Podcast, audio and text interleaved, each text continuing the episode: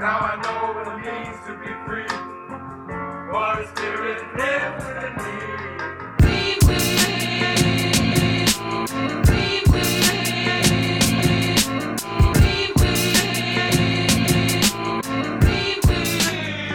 Have you ever had a thought that made you pause, that made you shake your head and wonder where the fuck that thought came from and how fucked up are you? That's actually a dumb question because the answer is yes. And if you were to look me in the face and say no, I'd call you a liar. Peep game. The sun doesn't exist without the balance of the moon. The dark has to exist in order for the light to flush it out. Yin needs its yang. And if you tell me you're happy, good, and think angelic thoughts all the time, I don't trust you. And I probably think you're crazy. We all have moments when we are not our best selves. We have moments of petty, envy, stress, hate, anger, and all the other seven deadly sins. Growing up, we are pushed, poked, and prodded into a train of thought that simply reinforces the idea that good people do this and bad people do this. By the time we're teenagers, we've seen so many superhero and Disney characters that we can recite our favorites by name. But I have a question for you. When you sat in front of the TV screen watching Superman fly, did you ever imagine yourself as the villain? When you watched Saved by the Bell or any other after school TV show, did you ever imagine yourself as the loner and not the cool kid? As an adult, do you have any sympathy for why Scar might have been tired of Mufasa's shit? Why the Joker might have actually had a valid point? And really understand why Killmonger thought Wakanda was on some bullshit?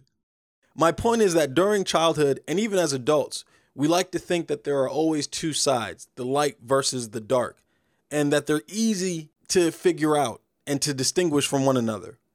But in reality, where good can be bad and bad can be good, sometimes the degrees of separation are not as easily fine tuned. Typically, our black thoughts take aim at the world around us, but usually they have a secondary target that is just as important and even more frequent ourselves. We direct the worst elements of our fear, doubt, anxiety, and uncertainty at the man or woman looking back at us in the mirror. I'm infinitely curious by the role that social media plays in the theater of our mind. In a world where we can gain access to the worst and best deeds of man within a few clicks, we largely seem dedicated to presenting the best sides of ourselves as we fight to establish some sort of personal brand. And for what? We post motivational quotes that we don't apply or live by. We comment on words shared by other people to let them know that this shit right here, that was a word. Then we share the highlight reels of our lives, omitting our losses as we post the best sides of ourselves. In all cases, these things aren't lies. There are people really doing and living these things. But we all know people that are faking the funk. And in fact, maybe that person is us. But despite examples in our own personal life and in the larger cultural zeitgeist, a part of us wants to believe that if you think good thoughts, look good, act good, and do good, your life will be good. A while back, I posted a personal account of some of the personal fears that I had been thinking about and decided to express. These weren't fears that consumed my day to day life or even my everyday thoughts, but they were an expression of the common fears that I think everyone deals with, but so often won't discuss at all or outside of a few select people. They ran the gamut of fear of ruining relationships, alienation due to finances, and losing a loved one. The point of me sharing the thoughts at the time was to firstly express myself, but to also make the point that the presence of these thoughts and these fears doesn't mean that you are giving into them. I actually believe it's the exact opposite. We all feel doubt. We all feel fear. We all feel anxious and a ton of other negative emotions that are directed at ourselves and those outside of our own body. To confront the parts of yourself that are neither safe for public consumption, politically correct discourse, or helpful for personal development is the easiest and realest way to actually attempt to manage the worst parts of who we are. Are you homophobic, sexist, xenophobic, racist, insecure, jealous, a pessimist, or just an all around asshole? Examine some of your worst thoughts rather than just dismissing them as a momentary lapse of your goodness or at least wonder where that thought came from and if it's even close to being valid. When those same feelings are directed inward, we must ask ourselves those same questions.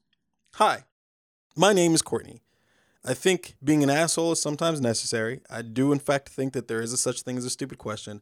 I am intensely annoyed by able bodied, mentally stable, lazy people, especially men, and my high level of motivation is driven by a very real understanding and fear of failure. These are all thoughts and ideas that I'm actively aware of and that I attempt to manage and be mindful of. I have no interest in perfection. If you ask me, I'm convinced that even the Pope and the Dalai Lama have moments where they are not the best version of themselves and they depend on the grace and mercy of others to course correct their character. The occurrence of these thoughts does not make you a bad person or any less worthy of kindness, grace, or mercy. But if you are able, you have to face them and manage them in a way that will reduce their dangerous effect on the world around you and the world inside of you. The richness of your life is not metered out merely by the ratio of light versus dark thoughts, but it is deepened by the choices you make to control and mitigate them. In moments of doubt, acknowledge the possibility of failure, but focus on the necessary steps required for success. In moments of petty, chuckle for a moment if you have to, but ask yourself if karma is real, how will this deed be returned upon me? In your darkest moments of thought, do not look away from yourself. Do not act as if that is someone else or it's just a momentary fall from grace. Begin the process of deconstructing it. Open the door and leave it open so that the light can find its way in.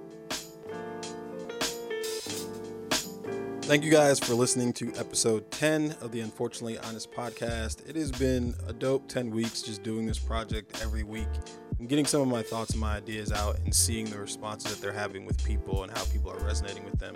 Again, I continue to thank you for listening and commenting. Please subscribe on iTunes, Google Play, and SoundCloud, and I'll be back next week.